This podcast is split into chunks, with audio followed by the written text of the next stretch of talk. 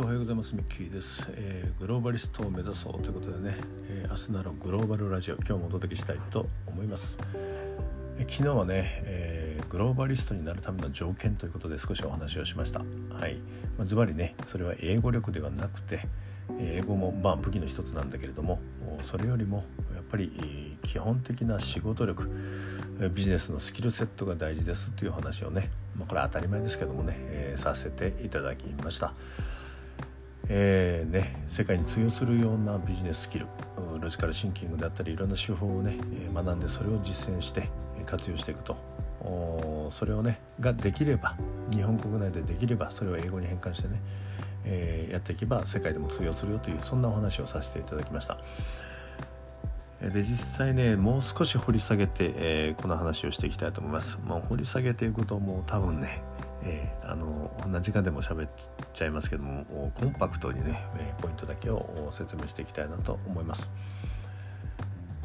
えーと、これはね私が実際に中国で、えー、プロジェクトをやった時の経験に基づく話になりますけれどもそうですね、まあ、結果的に結論から言えばこのプロジェクト大成功に終わりました、はい、2年連続で、えー、ね、私の会社で、まあ、最も栄えある賞をね当時いただいたように思います。はいあのまあ、要はあのたくさん稼いだということでね、えー、そういうプロジェクトを運営いたしました。で、えー、やっぱりその時のね、え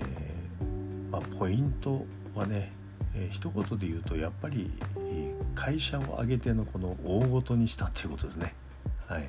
大騒ぎをしたわけです。まああの詳しくはねちょっとここでは触れませんけどもやっぱりこのまま放っておくと会社の業績に大変なことになると。はいえー、でもこれをこうこうすることで、えー、逆転、えー、いわゆるそのピンチをチャンスに変えてね大きく稼ぐことができますよということをね、まあ、ぶち上げるわけです。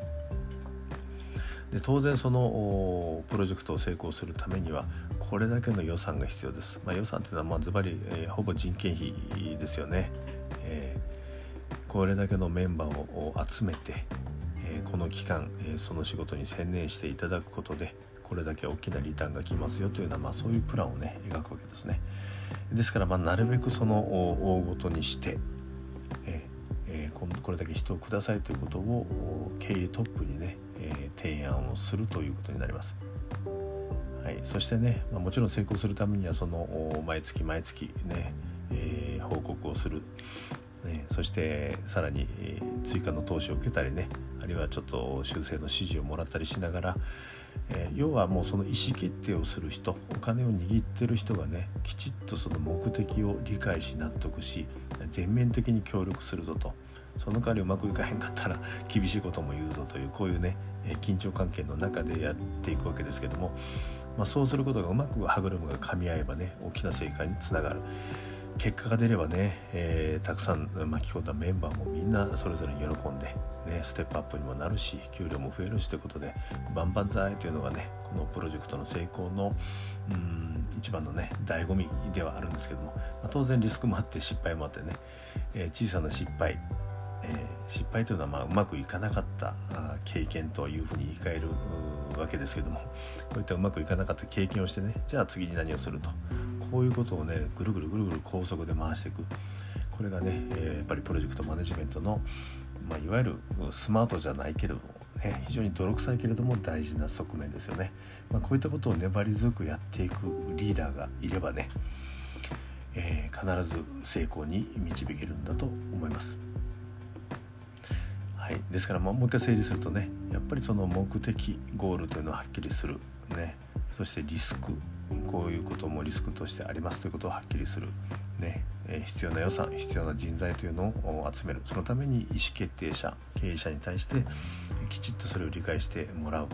えー、ね、そしてそのプロジェクトが始まればねえー、要所要所でしっかりと確認をしたり締めていったりする、ね、これがリーダーの役割ですね、まあ、こういったことをやることで、えプロジェクトを成功に導くという、まあ、そんなお話でね。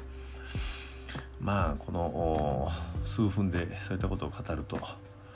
非常にまあ難しいんですけどもポイントとしてはそういうことだと思うんですね。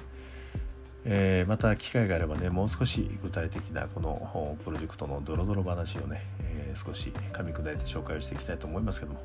今日はこの辺で失礼したいと思います。また明日お会いしましょう。See you tomorrow!